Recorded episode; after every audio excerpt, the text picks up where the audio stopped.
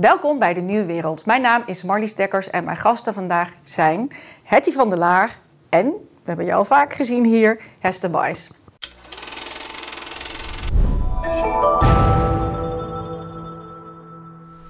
Hi. Al, hoe vaak? Vier, vijf keer? Ik heb uh, het niet meer geteld. Uh, sorry, ik denk ja. drie, vier.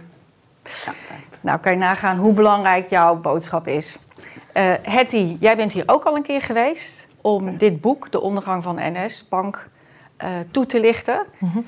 En uh, nou, misschien is het goed dat jullie eens even uitleggen waarom zitten jullie nu samen aan tafel? Waar kennen jullie elkaar van? Dat... Ja, uh, nou, ik, waar ken ik Hetty van? Ik ben uh, in 2016, denk ik, uh, benaderd door Pieter Omzicht. Pieter Omzicht die, die heeft zich altijd en, en, zet zich eigenlijk ook nog altijd heel erg hard in voor het rentederivatenverhaal. En ehm, hij is ook een van de Kamerleden die ervoor gezorgd heeft dat er uiteindelijk wel een compensatieregeling is ge gekomen. En, hij, en die het snapt? En die, ja, nou, die in ieder geval de, ja, die het snapt en die ook continu de moeite neemt om zich erin te blijven verdiepen. Want het is op een gegeven moment werd men, werden mensen natuurlijk een beetje derivaten moe. Um, die heeft met mij contact opgenomen in 2016. Die zei: Ken jij Hetty van der Laar? dus ik zei nee. En ken je haar dossier? Nee. Um, maar zou je met haar contact willen opnemen? Um, dat heb ik gedaan. Ik heb me toen ook in verdiept. Uh, ik kende wel het dossier, had ik, is natuurlijk in het nieuws geweest en had ik wel gezien. Maar ik wist niet dat zij dat was. En ja, ik heb een afspraak met haar gemaakt. En um, ja, dat was eigenlijk heel chockerend. Want um, Hetty zit hier nu, nou ja, toch wel blakend aan tafel. Fris maar, en fruitig. Fris en fruitig, gelukkig. maar die was toen echt heel zwak. Uh, warrig, heel ja, ziek. En die zat ja, in, een, in een dramatisch verhaal. Dus dat, dat, dat verhaal kon ze op dat moment niet eens goed samenhangend vertellen. Dus dat is beetje bij beetje. ja, hebben we dat afgepeld. En, en sowieso was ze, ja, was ze ehm, heel ziek. En, en, heb ik ook me in die tijd zorgen gemaakt dat, dat ze misschien ook wel het niet zou redden. Um, nou ja, en, en ik zat zelf in mijn eigen dossier met die rentederivaten op dat moment. En wist dus toen nog niet uh, dat onze dossiers uiteindelijk samen zouden komen. En dat uh, ja, haar onderdeel bij de SNS-bank eigenlijk een onderdeel was van een veel grotere fraude. Waardoor wij nu ja, eigenlijk samen klokkenluider zijn. En ik mij ook in Hetty's dossier gevoegd heb in het buitenland. Maar daar kwam ik nog zo op. Dus that in a nutshell. Ja, ja, en uh, Hetty, wat is, wat, wat is eigenlijk het, het, doel, denk je, van dit gesprek? Wat zou jij over voor de bühne willen brengen? Wat, wat zou jij, voordat we erin duiken in het verhaal, wat... Je bent, jij bent klokkenluider geworden. Ja. Nou, mijn doel is eigenlijk om te laten merken dat het weinig zin heeft om een misstand te melden in het huidige systeem. omdat je ook als je het onbewust doet, nou, niet met de bedoeling om, om geweld uh, aan te doen, maar iemand uh, dat je gewoon wilt, moet uitkijken wat je doet, want er is geen systeem. Er is niemand die je beschermt. Uh, er is ook geen wet die je beschermt. Er is geen politicus, niemand, op geen enkel gebied. Dus eigenlijk zinloos. Ja, en dan ontstaat er natuurlijk, als dat er niet is, dat de, de bevolking of de melder en de mensen daaromheen op allerlei andere manieren proberen toch die aandacht te zoeken om die melding, dat onderwerp, onder de aandacht te brengen. te melden. Ja. En dan krijg je paniektoestanden, dan krijg je ja, opstanden, feitelijk, klein of groot. Ja, ik, ik geloof dat ik toch ook bij die mensen hoor die daar heel naïef uh, in was. En denk van als ik een misstand zie, dan vraagt de overheid uh, dat ik als brave burger dat wil melden. En dan word ik min of meer, nou, krijg ik misschien ook nog wel een complimentje of zo, weet je wel, dat ik dat heb gedaan. Maar het tegenovergestelde is, uh, is, uh, is waar. Dat, het is een hele zware weg. Het is een onmogelijke weg. Dat, ja, zoals Hester net zegt, uh, het klopt wel wat ze zegt. Ja, je gaat er gewoon, ja, je leidt daaronder. En dat betekent dan is het de vraag, kom je daar nog uit of bovenop? Dan moet je dus echt mensen hebben die om je geven. En dat is ook, die oké, die heb ik heb die wel gehad. Maar ik kan me best voorstellen dat ook mensen dat niet hebben. Hè? Eh, of dat mensen bang zijn. Ik wil er niet bij betrokken worden. Dat, dat, dat gebeurt natuurlijk, want het is toch overheid, corruptie, geweld. Uh, hoe ver gaat dat als ik me ermee ga bemoeien? Dus mensen uh, zijn... Ja, voel dat ze besmet kunnen worden. Ja, en ook veel mensen denken dat je... Zeker in mijn geval was de FIOT erbij betrokken. Dus uh, het, het TCI, dus Criminele Inlichtingendienst. En dan krijg je ook nog dat mensen denken dat je dus beroepsmatig bijna aangifte doet, tegen elk soort fraude wat je tegenkomt. Nou zeg ik niet dat mijn omgeving fraudeert, maar je krijgt wel die, dat stempel. Ja, ja, je bent, je, ja dat is natuurlijk in Nederland sowieso, hè, dat je snel een stempel krijgt. Ja. Ik vond het heel opvallend, want uh, Robert Dijkgraaf, die twitterde een paar dagen geleden... Uh, we zien onszelf graag als tolerant land, maar zijn wij dat nog wel? Als kabinet nemen we maatregelen om te zorgen voor een veilig Nederland. Tegelijk wil ik jou oproepen om naar voren te stappen als je onrecht ziet. Dat is niet makkelijk, maar wel nodig. Nou, en dan, uh, dit wordt geretweet door Yvonne Brinkering, die ook klokkenluider is. Jij kent haar ook. Ja. Jij kent haar ook of niet? Van spreken, ja. telefonisch. Ja. Dus zij zegt: doe het niet. Stap niet naar voren als je onrecht ziet. Ze maken je af. Ja, nou. Ik krijg er wel kippenvel van. Ja, ik kan het alleen maar beamen. Uh, en ik, ik hey, nog toevoegend op, op. Uh, inmiddels ken ik meerdere dossiers. Ik ken ook meerdere klokkenluiders. Dat is, klokkenluiders. Dat is ook een beetje het lot van de klokkenluider. Hè. Dat ziet Hetty nu ook. Uh, onlangs is er een uh, heel lang artikel in de Libelle verschenen. En dan vervolgens zie je dat er heel veel mensen naar haar toe komen. Mensen zoeken toch op de een of andere manier een weg. Om Andere klokkenluiders. ja, die hun verhaal kwijt willen, maar nergens uh, terecht kunnen. Dus dat, ja, wij zijn natuurlijk niet huis voor klokkenluiders. Dus dat is... Ja, dat is Want in die Libelle, daar vertelde jij je verhaal ook niet zoals, uh, niet heel zakelijk in die zin, meer van uh, uh, het, um, hoe je dat menselijk overleeft. Dus met je omgeving. Dus als je zoiets meemaakt, dus wat, wat is eigenlijk um, de oplossing om daar ja, levend uit te komen? Ja. hoe ik dat gedaan heb. Dus eigenlijk niet, inhoudelijk is het niet heel uitgebreid in dat artikel. Een human interest verhaal, maar dat, nou ja, dat, dat, dat, is het, uh, dat is het natuurlijk. Hè. Dat, dat heb ik zelf natuurlijk ook uh, ervaren. wat je net zo zei, van als je dat meldt. Ik had dat natuurlijk in 2014 met mijn dossier... waar de overlap met het dossier van Hetty zit. dat ik constateerde dat er fraude was gepleegd bij de ING-bank. dat er een heel rekeningensysteem werd gesloten... en dat er onderpandrekeningen verdwenen en onderpand... En ik heb zelf bij de toezichthouder gewerkt, uh, bij diezelfde toezichthouder, de Autoriteit Financiële Markten, eind jaren negentig. Dus ik dacht, nou, ik dacht echt dat ik wel met open, nou ja, open armen, hè, maar dat ik in ieder geval serieus genomen zou worden en dat daar wat mee gedaan werd. En uh, dat gebeurde dus niet toen ik uh, begin 2014 dat kwam melden. En uh, kijk, uiteindelijk kom je dan een traject in. Um, je gaat dingen uitzoeken, het is mijn werk. Hè. Ik, ik trad ook op voor cliënten in dat dossier. Daardoor ben ik, eh, ik ben naar de toezichthouder gegaan voor het algemeen belang, zeg maar, om die misstanden te melden. Maar ik, ik was natuurlijk aan het werk voor cliënten in die dossiers uh, aan het procederen. Um, en het is dus niet zo dat je eh, dat, hè, dat was is in, in het is geval ook. Je, je zit ergens in, je bent ondertussen gewoon aan het werk. Je, je zoekt dingen uit, dingen kloppen niet. Je gaat door. Je, het is, en dan op een gegeven moment um, stap je op een rijdende trein en dan die gaat rijden en die stopt niet meer. En um, ja, op het moment dat je dan erachter komt dat je eigenlijk heel snel die trein uit moet, is het te laat. Ja. Het is een beetje het. Uh, ja. het uh, uh, nou ja, ik, dit zijn toch een beetje de, de helden, hel, heldinnen van de samenleving. Maar um, de. Oh, ik heb hier het verkeerde artikel nog even. De, in het NRC ja, dit is het. Was het Huis voor Klokkenluiders wat het Huis voor Klokkenluiders opleverde sinds de oprichting in 2016 slechts één rechtszaak. Volgens mij was jij.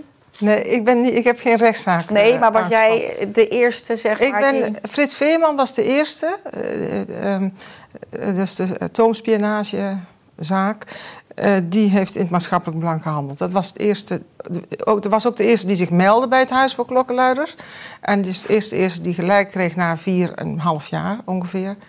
Eh, en ik meldde me iets later dan Frits Veerman. En ik kreeg ook net iets later dan hij ja, gelijk dat ik in het maatschappelijk belang gehandeld heb. Dus daar zijn er maar heel weinig van die dat, die dat al voor elkaar krijgen. Maar 4,5 jaar. 4,5 jaar, dat is, dan heb je al je eigen klokkenleiderszaak waar het over gaat, al achter de rug. dus dat waren in mijn geval ook vijf jaar. Dat valt nog mee ten opzichte van die van Frits Veerman. Dat was al 40 jaar. En bij mij vijf jaar, maar er kwam dus nog 4,5 jaar bij. En ehm, ja, dan heb je dat papiertje waar, waar, alleen op staat. Dat onderzoek is niet compleet. Op zich hebben ze een heel uitgebreid onderzoek gedaan. Maar ze melden alleen maar in het eindrapport, wat dan wel gepubliceerd wordt, datgene wat niet interessant is. Dus wat eigenlijk niet, wat, wat, waar ik niks aan heb. Niet, naar de rechtbank toe niet. En uh, dus heb ik alleen wat aan die ene uitspraak dat ik in het maatschappelijk belang gehandeld heb. Maar voor een rechter is dat de, de, mijn werkgever, zeg maar, wat de, het ministerie van Financiën werd, na de nationalisatie van SNS Reaal. Um, die zegt dus, ga maar procederen. Maar die, dan krijg ik weer uh, de Zuidas over me heen. Want ik heb natuurlijk mezelf moeten in stand houden uh, tegen de Zuidas, samengevat. En, maar ik heb het geluk dat ik vier advocaten... Ik had natuurlijk civiel en strafrechtelijk. en dan ook in België, want daar had ik mijn bedrijf... Toch een vermogen? Daar, ja, maar ik heb uh, niet zo heel veel hoeven betalen. Want uh, uiteindelijk begrijpen die ook wel... Ja, goed, dan sporen zijn zij ook bijster geraakt daarin. En dan uiteindelijk heb ik me er ook bij neergelegd. Maar um, ja, dat, dat, dat moest, ik moest me wel verdedigen... omdat ik anders medeplichtig zou zijn beschuldigd van medeplichtigheid. Oh, dus je was eigenlijk verplicht om dat Ja, ik moest het toe. Ze, ze dwongen mij ertoe eigenlijk. Oh, het is echt een strategie. En dat zie ik dus in meerdere dossiers. Een soort van template. Uh, Hetty is uh, beschuldigd, uh, als je melding doet op een gegeven moment van fraude dan uh, is het resultaat dat jij wordt, uh, hè, dat het omgekeerd wordt. Dus ja. dat jij beschuldigd wordt van fraude. Uh, hoe kunnen ze die, dat zo omdraaien? Nou ja, als je. Als, ja, als in mijn geval, dat, dat, ik, ik, was dus getuige, dus ik ging elke keer naar de Fiat. Het werd ook opgeroepen, dan zat ik daar. En out of the blue zeiden ze: Oh ja, nu gaan we even het gesprek na de lunch, want zo'n dag hè, vervalt dan ook een lunch. Dan gaan we verder, maar dan als verdachte. Dan wordt u verhoord als verdachte door dezelfde mensen. Ik zei, maar ik heb maar één stel hersenen. Want ik, kan, ik moet dus een rollenspel gaan spelen. Nee, dat hoeft niet. Maar ik, ik was tijdens die lunch dus zenuwachtig. Want ik dacht, ja, uh, wat, waar zijn ze mee bezig? naar mij toe. Ja, een soort psychologisch spel. Maar waarom ja, doen ze dat? Ja, ze hebben Hoe dus kunnen ze dat doen? Het ministerie van Financiën. Dus na de nationalisatie van de bank was het niet meer de bank, maar het ministerie van Financiën wat tegen mij uh, ging vechten. Wat, wat, wat vrij pijnlijk is, want ze hadden me inderdaad ook dankbaar kunnen zijn voor hetgeen. Uh, ja, ik heb die bank geprobeerd mede, hè, mede, ik zeg niet dat ik de enige ben geweest, toch te waarschuwen voor de, de gevaren die er onder hen plaatsvonden. En uh, dan heb ik dus uh, niet één bedankje gekregen, maar ik werd, door hen werd aangifte gedaan bij de Fiat tegen mij. En de punten waarop ik verdacht werd, dat waren de punten waar eigenlijk mijn de, de, de, de, echte club die veroordeeld is later, uh, van, voor veroordeeld zijn. Dus die punten werd, werd ik van verdacht, ja. Nou, als we, hoe we het gesprek begonnen, van wordt geen klokkenluider, dan denk ik hier gelijk ja. al van, nou... Ja, dat is ook heel pijnlijk. Als, want, jij, dan, ja, als jij in één keer de verdachte bent. Ja, dat is heel, dat doet pijn. Want, ja. uh, want uh, je, je gaat, je, je, je, je kent jezelf en dan denken ze, zouden ze, me, zouden ze mij echt zo zien? Wat, wat doe ik dan verkeerd? Maar dat zegt ook niemand. Je zit daar ook alleen. Het is, ja, oké, okay, ik had een advocaat mee kunnen brengen, maar ik ben je moet als klokkenluider zo sterk in je schoenen staan dat je het ook zonder advocaat kunt. Uh, want, uh, want dat kun je gewoon niet betalen. Ze leggen overal beslag op. Ze doen invallen, in bij mijn geval bij mijn accountant ook. Ook in mijn huis overigens, maar ook bij de accountant. Maar is dat een uh, beetje een soort ziek, ziek, om te zieken? Of, ik bedoel, ja, ja, gewoon om iemand te breken. Nou, ja, het is een, het is een strategie. Je moet, ze willen je zo snel mogelijk. Je bent een gevaar. En dat blijkt dus nu ook. Hè, uh, uiteindelijk blijkt het die echt op de verkeerde plaats, op het verkeerde moment geweest te zijn. En uh, zit ze uh, vol in de bankenfraude die ik in mijn boek omschreven heb. dus zij was een gevaar voor hun voor strategie. scenario? Ja, voor hun strategie. En daar, daar is Hetty ook achter gekomen door het lezen van mijn boek. Um, hè, wij hebben elkaar ontmoet in 2016. Ik heb haar uh, ja, geholpen waar ik kon. Hè. Ik bedoel, de, de, de, de uh, zij werd doorgestuurd naar het Huis voor Klokkenluiders. Dus dan krijg je opnieuw hoop van, uh, nou ja, dat was toen net opgericht. Van, nou, er gaat nu wel wat gebeuren. Je hebt ook, ik had ook nog steeds als advocaat vertrouwen in, in de rechtsstaat, in, de, in het systeem. Uh, ja, en dan gebeuren eigenlijk al rare dingen. Hè. 2017, de AIVD popt op in dat uh, huis voor klokkenluiders. Uh, er gebeuren rare dingen in haar dossier hè, met verhoren. Je wordt eigenlijk een soort van toch dader in dat systeem. de, de, de, de bank of de werkgever zit daar, of opdrachtgever, met advocaten van de Zuidas. En die zijn eigenlijk al bezig met het opbouwen van het dossier. er wordt enorm tijd gerekt, dus eigenlijk is het hele dossier verjaard. Dus je, je, wordt eigenlijk gewoon langzaamaan uh, van al je rechten ontnomen. En dat is dan, dan het zakelijke gebeuren. En tegelijkertijd wordt, er dus, je, wordt je gewoon als mens gebroken. Want het liefste, nou ja, als ik bij Hetty kijk... ik denk dat ze van haar verwacht hadden dat ze zou overlijden. En dan was het probleem opgelost. Het klinkt heel hard, maar dat is gewoon hoe uh, het gegaan is. En de, he, de, de, uh, zij is in haar huis, of, of bij haar huis, in elkaar geslagen. Ze is in haar huis in elkaar geslagen. Daar zijn gewoon financiële, medische Rapporten bewijzen van. Um, maar ik zie dat ook in andere dossiers. Uh, waar want dan ik zou je nog ben. kunnen denken, ja, heel lullig, maar dat, ja, dat was een bende in die wijk of zo. Weet je, hoe Ja. weet je dan dat het Ja, dat zij nou, dat ik zijn? dat, dat kan ik eigenlijk moeilijk uitleggen. Ja. Maar het is wel. Nou ja, en dat is Ik ook heel typisch, want ik bedoel, dat komt dan een paar keer voor. Dat, dat wil je ook niet zeggen? Nee, dat kan ik niet doen. Nee. Maar dat, ja, dat weet jij wel. Hè? Ja. Eh, Nee, dat, dat- Dus dit jij loopt... zeker van dat zijn dat. Ja, dat, ik, dat weet ik zeker. Ja. ja. Nou ja, en het probleem is, je komt dus ook achter steeds meer informatie. Ehm, de, eh, de mensen die hierachter de financiële wereld is gewoon gevaarlijk. En dat is ook omdat de bovenwereld samenkomt met de onderwereld.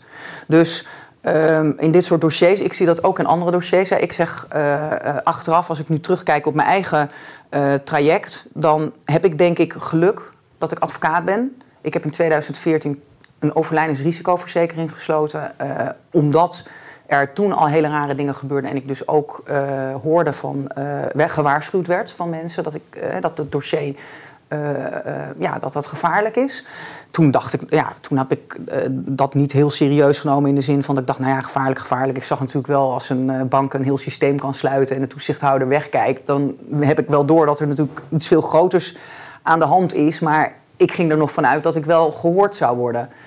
Dus, eh, nou, dat er nog check and balances zijn Ja. daarnaast. Dus dat er nog een controlerende macht is. ja, een dus tegenmacht. Een tegenmacht die dan in ieder geval daarbij helpt. Want eh, nou ja, daar waar veel geld is en waar mensen eh, kunnen, bij kunnen, moet er goed meegekeken worden. Ja. Nou ja, dat is dus een traject, daar ga je in. Ik heb dat dan vanuit de toezichthouders heel erg gedaan. En uiteindelijk hè, AFM, DNB, Rekenkamer, Field.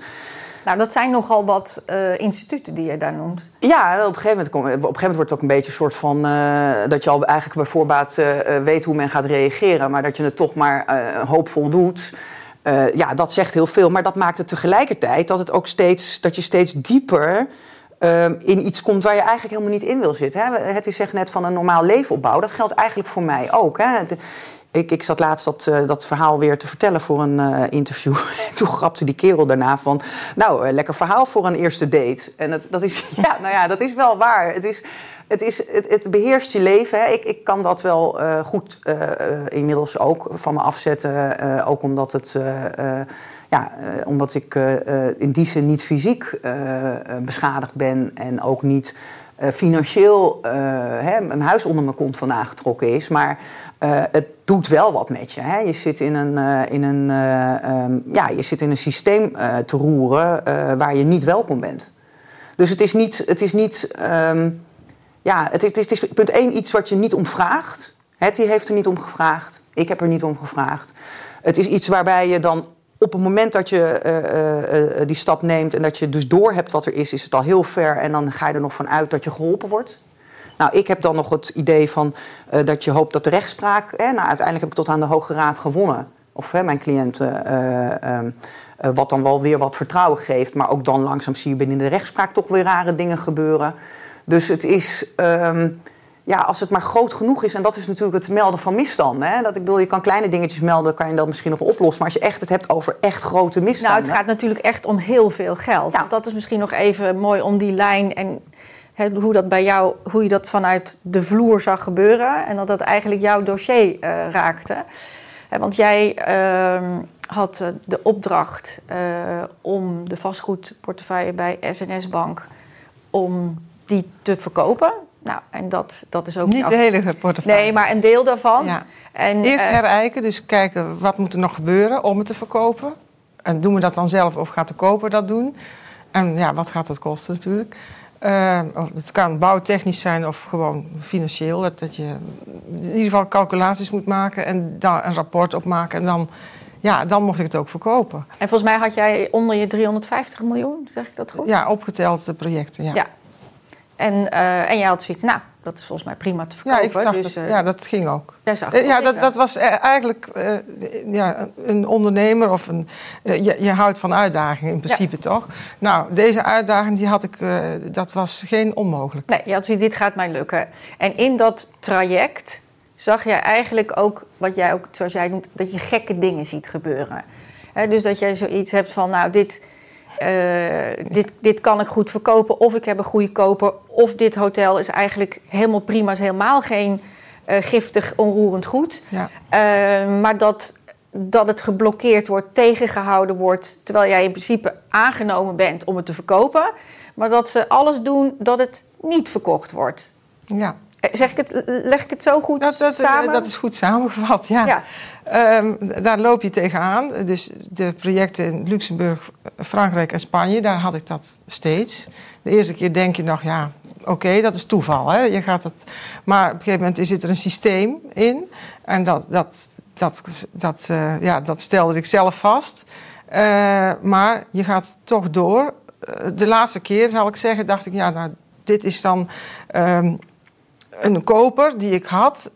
Die kwam uit Zwitserland. Het was een Spa Spanjaard die in Zwitserland een bedrijf heeft en daar ook woonde. En die was ja, multimiljardair. En zo'n man die privé dat vermogen heeft, ja, die krijgt honderden aanbiedingen per dag om te kopen natuurlijk. Maar ik had hem wel eens ontmoet en dacht, ja, die ga ik bellen. Want het is een Spaans project en hij is Spanjaard. En je had beet. Toch? Ja, ja, hij ging er. Ja, hij had wel eens ooit gezegd, eh, als je me ooit nodig hebt, was, Ja. ik onthoud dat dan. Ja. En dat, Nou ja, dat is dit, natuurlijk ook je netwerk. eh, Dat is- dat is mijn netwerk, Dat is waar ja. je goed in bent. In feite, ja, daar, en zodoende heb ik hem gewoon eh, ja, gebeld.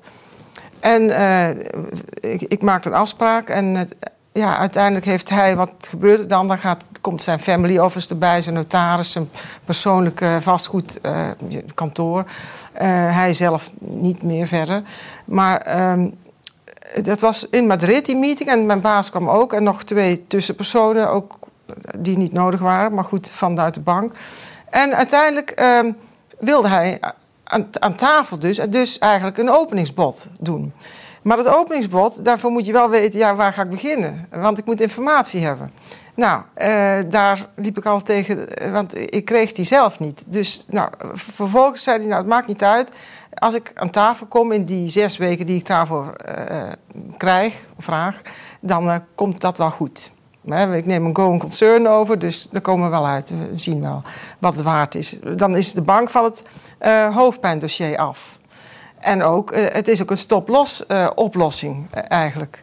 Dus, maar eh, ik kreeg eigenlijk een appje op vrijdagavond van mijn baas... dat eh, het openingsbod, wat wat laag was, om aan tafel te kunnen kopen... door het hogere gremium eh, gewijzigd, geweigerd was.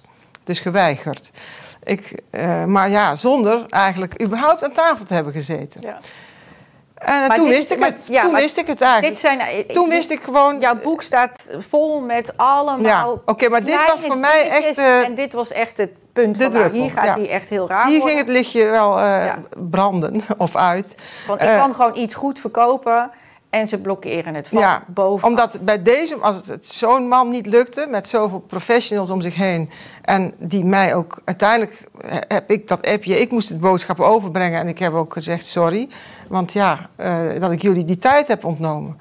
En toen zeiden nee, dat hoef je niet. Je hoeft ons eh, geen sorry eh, aan te bieden, maar je moet wel zorgen dat je daar wegblijft, want het zijn gevaarlijke jongens.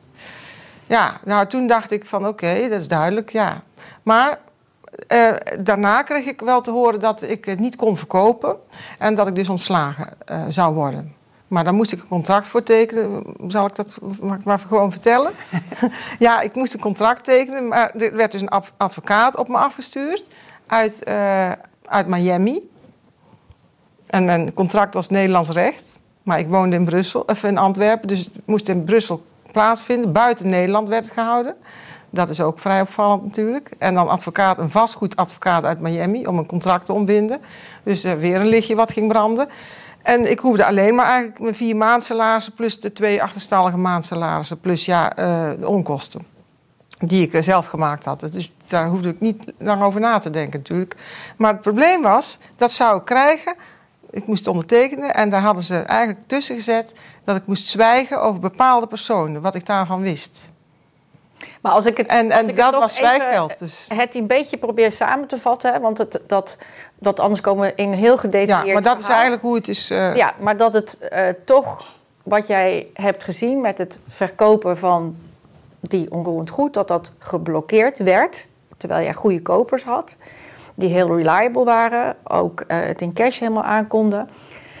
dat dat geblokkeerd werd en dat het daarna wel verkocht werd voor een veel lagere prijs aan een netwerk van vrienden. Vat ik het zo even een beetje. En daar ben, eigenlijk, daar ben jij over gaan uh, melden. Van hey, hier, hier, uh, dit is niet goed ook voor de mensen die bij de SNS-bank zitten. Hè, want dit wordt nu veel te goedkoop verkocht. Ze hadden daar veel meer voor kunnen krijgen.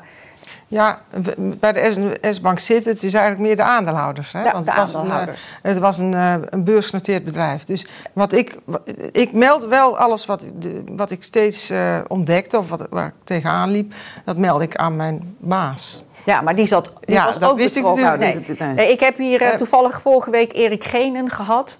Uh, die is zo'n, die, dat is een activist tegen de Belgische bank.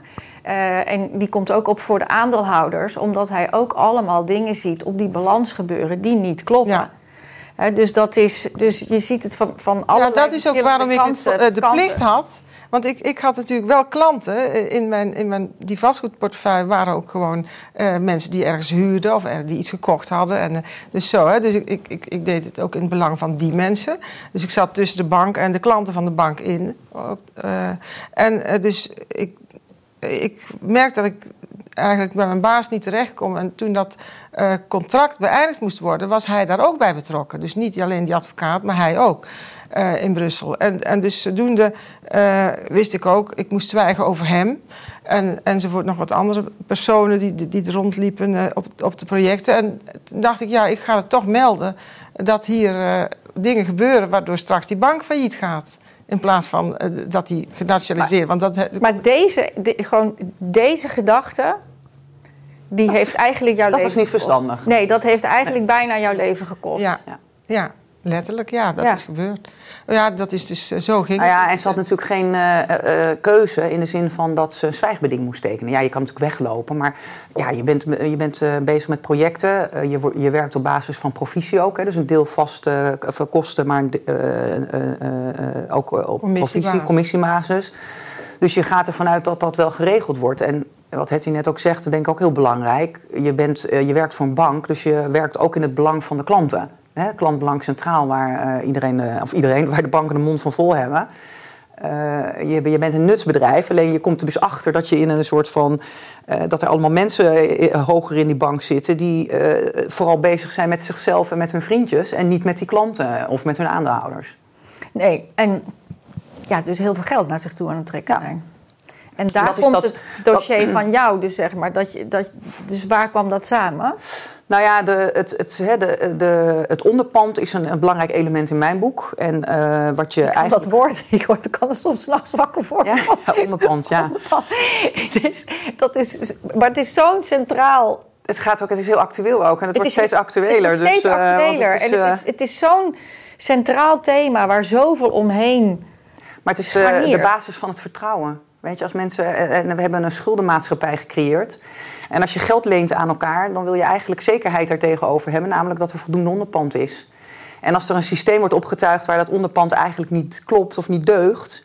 Hè, en dat is dan waar ons systeem of onze dossiers samenkomen. Ehm, de centrale banken hebben in 2007 het monetaire beleid gewijzigd en uh, hebben ehm, eigenlijk uh, bank, hypotheekleningen, bankleningen, dus leningen waar het onderpand tegenover staat, ehm, die hebben ze uh, eligible, hoe noemen we dat, dat het geaccepteerd kan worden door centrale banken om daar in de RL geld voor te geven. Dus eigenlijk een beetje het smeermiddel van de financiële wereld. Waar voorheen eigenlijk dat alleen gebeurde met um, staatsobligaties, omdat dat veilige schulden waren. Hoor je nu ook ineens heel veel over? Ja, ja, het is heel actueel, want dat is dus eigenlijk toen opgetuigd. Hè. Dat heette um, originate to distribute. Je creëert iets om het vervolgens te verhandelen.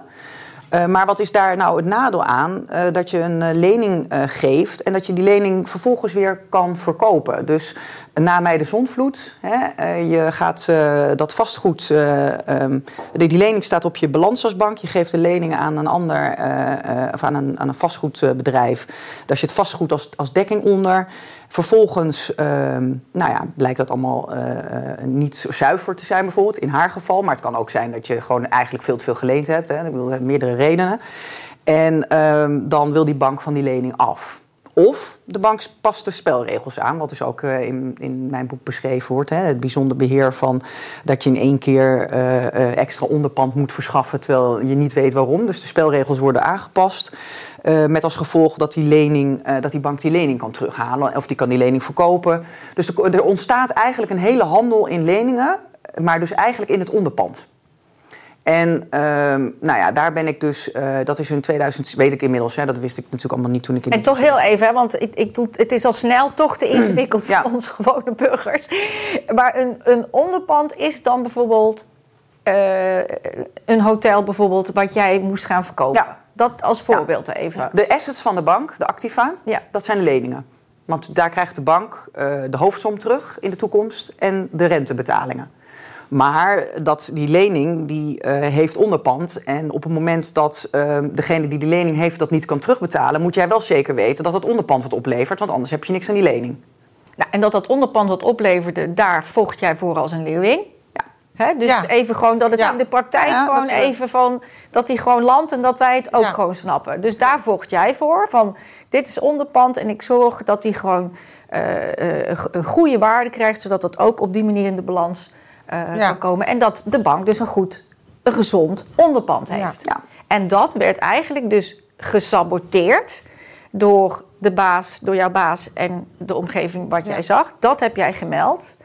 En, en dit, dit is toch wel een beetje de kern van heel de problematiek ja. waar we nu in zitten. Ja, en dat, dat, dat, hè, dat, dat hangt dan ook weer samen met die rentederivaten... waar mensen maar dat andere interview van ja. moeten bekijken... of het boek moeten lezen. Ja. Maar kijk, waar het uiteindelijk over gaat... is dat je, dat je als bank eigenlijk een soort instituut bent geworden... Uh, waarbij je zelf geld kan creëren. Hè? Want je, je, als je een lening uh, verstrekt... dan komt er tegelijkertijd aan de andere kant van de balans een tegoed. En daar kan je dus je huis voor kopen of, of uh, voor betalen of whatever. Maar uh, die, die, dat zijn geld, hè, dat, daar is nu heel veel ophef over. Dat de geldcreatie door dat bankaire uh, stelsel.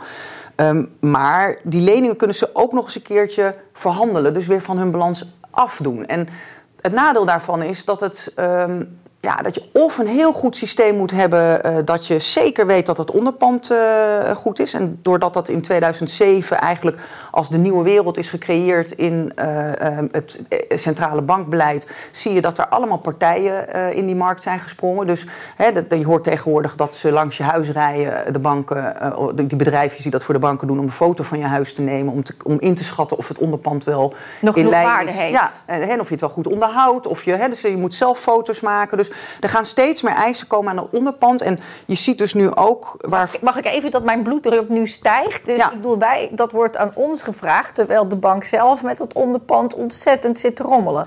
Ja, en, en wat nog veel gevaarlijker is, uh, waar tot aan de kredietcrisis en tot aan nu eigenlijk, hè, uh, al die jaren uh, bij ondernemers. Ehm, in de voorwaarden staat, dat wisten ook niet eh, alle ondernemers. Nou, maar, wist, eh, ook niet alle. eh, nee, maar daar, als je daar leent dan, en je onderpand komt onder de waarde, kan de bank dus zeggen je moet extra aflossen. Dat was eigenlijk altijd bij eh, consumenten niet het geval. Hè. Dat is ook niet, wordt niet actief toegepast.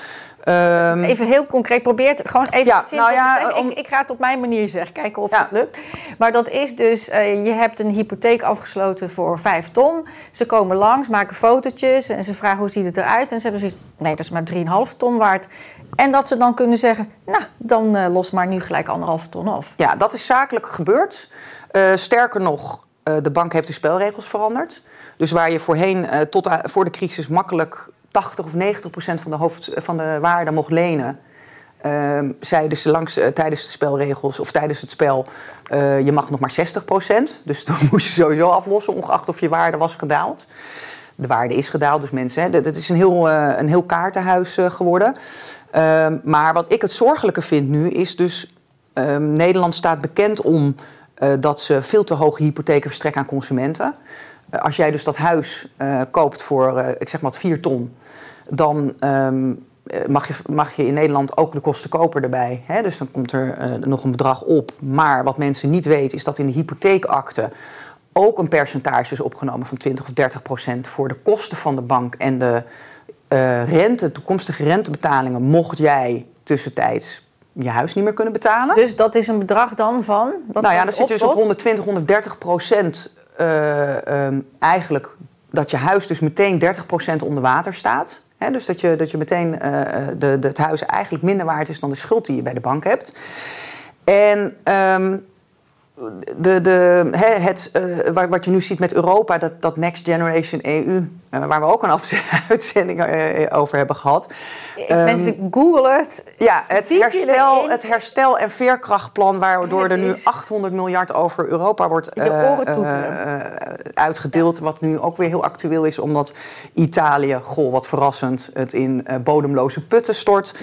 Ja. Die 800 miljard. ehm, eh, de voorwaarden in dat herstel- en veerkrachtplan, wat je, waar je heel weinig over hebt gehoord, maar wat 500 pagina's is en wat eh, eigenlijk eh, eh, moet van Brussel. Hè? Wat we allemaal nu zien met al die inclusiviteit en die leuke eh, tweet van, eh, de, de, precies, van de minister. eh, dat is allemaal over inclusiviteit en zo. Dat wordt allemaal gesubsidieerd vanuit Europa. En een van de belangrijke ehm, voorwaarden ook in dat herstel- en veerkrachtplan is ehm, eh, de, dat, de, dat de schulden in Nederland naar beneden moeten. En wat zag ik ehm, afgelopen week tot mijn grote schrik ergens in een tweet voorbij komen? Dat iemand zei: hey, er staat in, ik weet niet of het nu echt concreet in de voorwaarden staat, maar dat was in ieder geval gemeld door een bank. Dat een consument eh, eh, die een aflossingsvrije hypotheek had, meer moest gaan aflossen. Extra moest gaan aflossen. Eh, dus dat die bank toch dat onderpand gaat meenemen. Ehm, en als dat de belofte is die Nederland doet aan de Europese Ja, zijn Unie.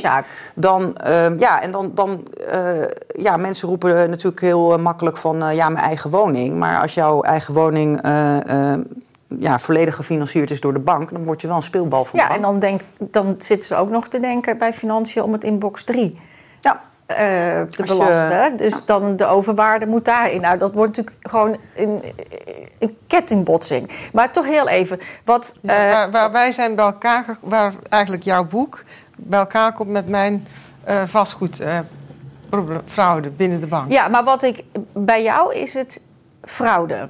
Hè, dus dit, dit, dit is Ja. een, een groep. je zou nog heel even kunnen zeggen, is een, laat ik even, een incident van een groep die zichzelf wil verrijken.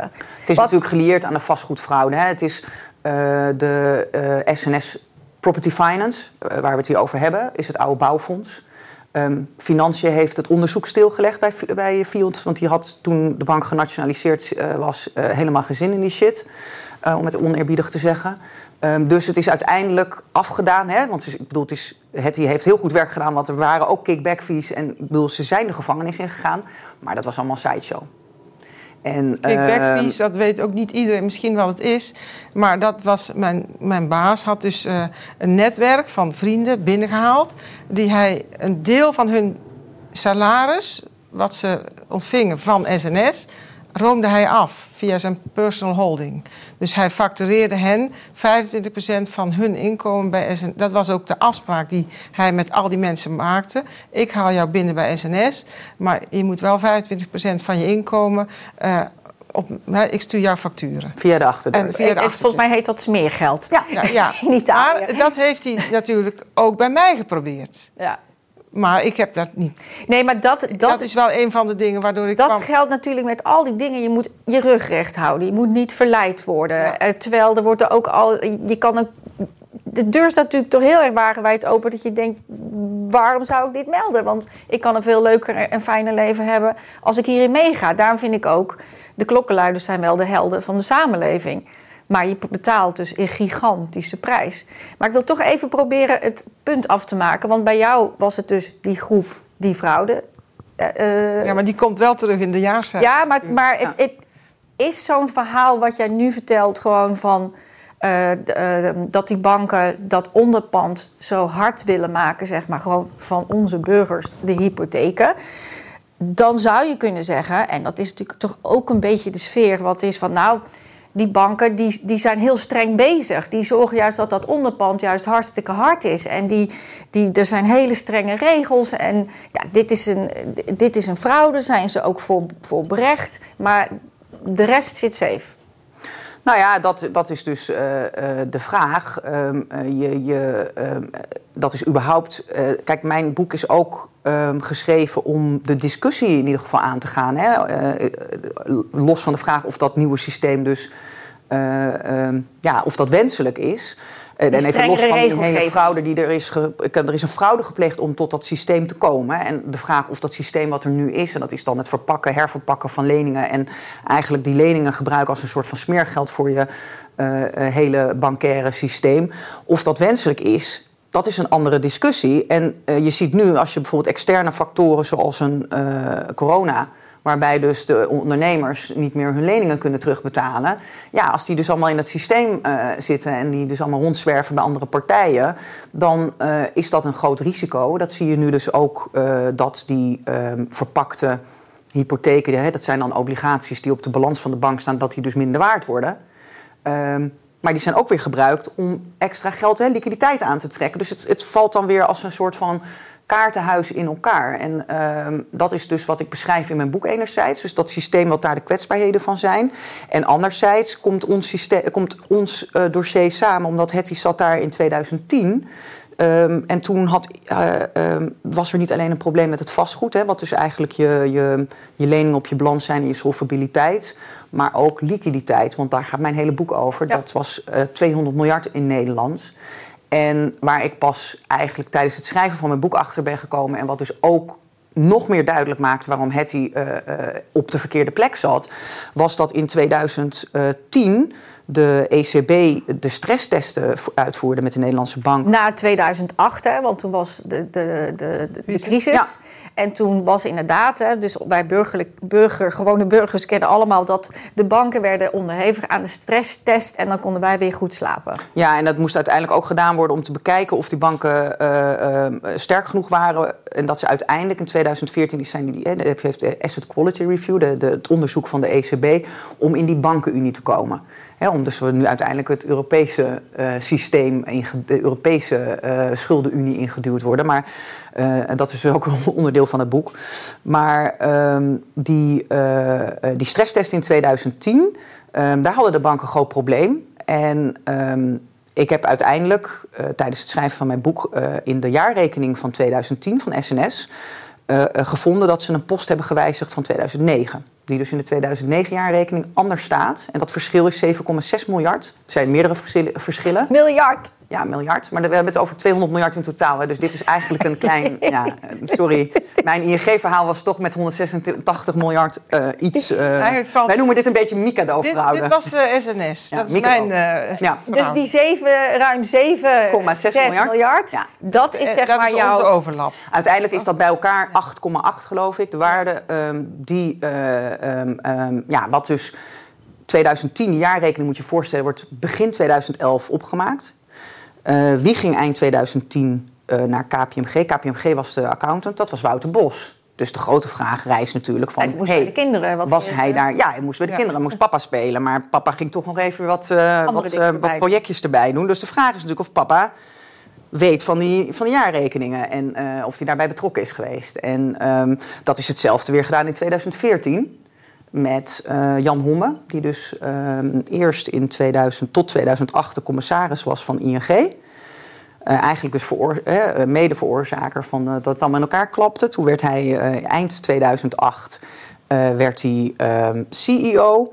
Ehm, er werd door, in de parlementaire enquête door andere partijen zoals Financiën gezegd dat ING een liquiditeitsprobleem had. Maar Homme zei nee hoor, hebben we nooit gehad. Inmiddels weet ik dat de pensioenfondsen daarvoor gebruikt zijn, ABP en PGGM. Ga ik het boek wat, verderop. om wat gat te dik, dichten. Om dat liquiditeitsprobleem tijdelijk op te lossen en dat ze geen staatssteun daarvoor hoefden te vragen. Want waarom zou je een staatssteun aanvragen, wat heel veel vervelend is voor Als je een bank? gewoon de pensioenen van de burgers het even kan lenen. Precies, dus dat eh Homme die, eh, die, eh, nou ja, die gaat dan vervolgens, krijgt in 2013 even een lintje. Dat hij nog belangrijker is om vervolgens naar de KPMG ook over te stappen in 2014. Hij werd baas van KPMG Nederland. En Die dit soort dingen moet controleren. ja, en KPMG, dat was heel, ook een heel eh, interessant. eh, die, dat, die had de hoofdrol eigenlijk in SNS eh, van het falen. Dus wat natuurlijk heel bijzonder is, is dat dan KPMG in 2014 wel door de Nederlandse bank wordt ingeschakeld voor de Asset Quality Review. Terwijl ze niet zeg maar, goed de jaarcijfers hebben gecheckt in 2010. Nee, en daar is ook een Kamer. Hè, in 2015 is daar ook een debat over geweest. Van eh, hoe kan nou eh, eh, KPMG, wat hebben jullie eigenlijk tegen KPMG gedaan? Ehm, nou ja, dat werd ook nog gezegd. Ja, die, die hebben zitten slapen. Ehm, maar niemand heeft er de vraag gesteld van... hé, maar wacht eens even. Jullie hebben in 2014 KPMG ingehuurd voor die Asset Quality Review. Sterker nog, het was KPMG en EY. EY was op dat moment... EY is Ernst Jong. Jong. Ja, nou, tegenwoordig heet ze EY. Oh, echt waar? Eh, maar EY was eh, de eh, accountant op dat moment van ING. Dus wie moet de Asset Quality Review van eh, ING hebben gedaan voor de Nederlandse bank? Ja, het is één netwerk. KPMG. Het is En één wie zat daar? Ja, Homme. Dus, en, nou ja, dus ik heb daar nu, eh as we speak, eh, eh, begin, eh, van eind juni een zitting bij de Raad van State over. Want ik ben inmiddels ook jaren aan het procederen. Dat doe ik gewoon voor eigen rekening eh, als advocaat. dank dat je dat Eh, voor ons doet. Ja, eh, dat ik boven tafel wil hebben wat de operationele afspraken zijn en of het aanbesteed is, et cetera, door de Nederlandse bank. Nou, dat willen ze allemaal niet verschaffen. Dus dan gaan we dus nu bij de Raad van State vragen wat hij daarvan vindt. Dus dat, dat zijn allemaal, hè, en, en dat is die. die ehm, ja, dat, dat is uiteindelijk is dat dus een heel traject geweest. En leidt dat ertoe dat we nu met z'n allen een Europees ehm onderpandsysteem in worden geduwd. En een, handelssysteem. eh, wat eigenlijk wordt, eh, ehm, ja, wat, wat wordt, eh, waar de grootbanken, ING, Goldman Sachs, aan de touwtjes trekken. En waar eigenlijk al die, hè, Draghi kwam daar vandaan, Goldman Sachs, Barroso van Portugal. Ze zitten nu weer met de World Economic Forum in Portugal bij Barroso. Dus het is, het is, een, het is een kliek mensen. Die kliek is niet eens zo heel erg groot, maar het is wel een kliek mensen die gewoon aan de touwtjes trekt. En ehm, ja, de, En het dan- gaat over gigantische bedragen. het gaat, en, en ze zijn Want even dus die bezig. correcties op die balansen. Want het- het- bij SNS was dat dus 7,6. Ja. Maar die, die andere correcties... Bij ING was dat in 2016 over 2014 186 miljard. Eh, en in 2000, eh, over 2015 163 miljard. Eh, ABN was eh, kleiner, maar uiteindelijk was het dus 200 miljard bij elkaar. Dus dat is die 200 miljard die eigenlijk in 2008 nodig was. Hè. Er- Er is even een garantieregeling opgetuigd als eh, liquiditeitssteun. Je, hoort jarenlang allemaal verhalen over die kredietcrisis. En dan gaat het vooral over solvabiliteit, maar we hebben het hier dus over liquiditeit. En over derivaten en het gebruik daarvan in een systeem. ehm, eh, eh, van, of het optuigen van een systeem waarvan je je dus moet afvragen van... is het enerzijds wenselijk dat je dat systeem hebt? En zo ja, is het dan een nutsbedrijf? Want dat is nog een andere belangrijke vraag. Van, mensen zeggen tegen mij wel eens, ja, maar hoe moet je het dan doen? De- We hebben kort geld en we moeten lang uitlenen. Oké, als we dat dan wenselijk vinden en we hebben derivaten nodig... moet die bank dat dan doen met een salaris voor 23 miljoen voor de bestuurder...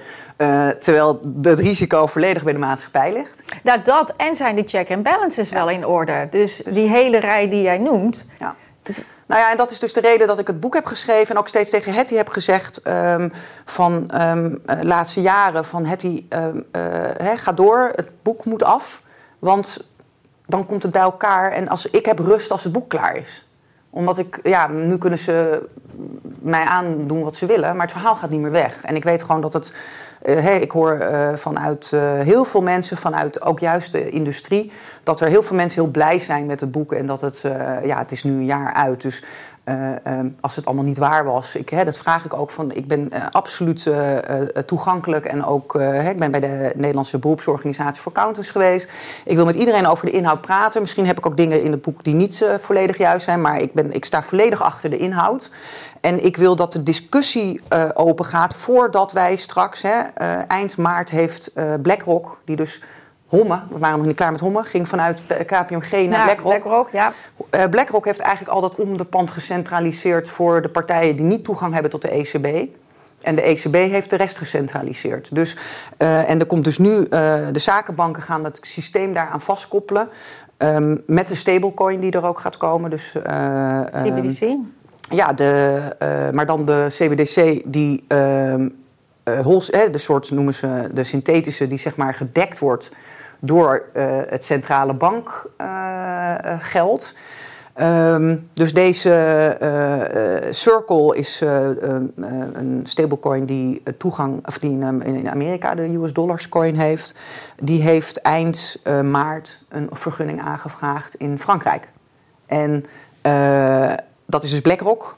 Um, en ja, dat hangt samen met dit hele, hele verhaal. En daarom um, moet Hetty kapot. En, en daarom zit ik hier aan tafel, omdat ik zelf zoiets heb. Heb ik een boek geschreven, maatschappelijk. Maar um, ik vind dus ook dat uh, mensen die dus, hè, ook zoals een Hetty, maar eigenlijk ergens ook mezelf, uh, um, ja, hun nek uitsteken. Dat je dus door de staat in de steek gelaten wordt. Omdat dus de staat geïnfiltreerd is door vriendjes van hè, de advocaten van de kantoren. De, je wordt even lid van een partij. Ik heb daar laatst, uh, gisteren of eergisteren ook een, een, een, post op LinkedIn over gezet. En het, ging, dat was een stuk over D66 alleen. En ik heb gezegd, nou, dat is veel breder. Dat is hè, de coalitie, want daar zit de macht. En je wordt gewoon even lid waar, uh, ja, waar je vriendjes zitten en waar het uitkomt.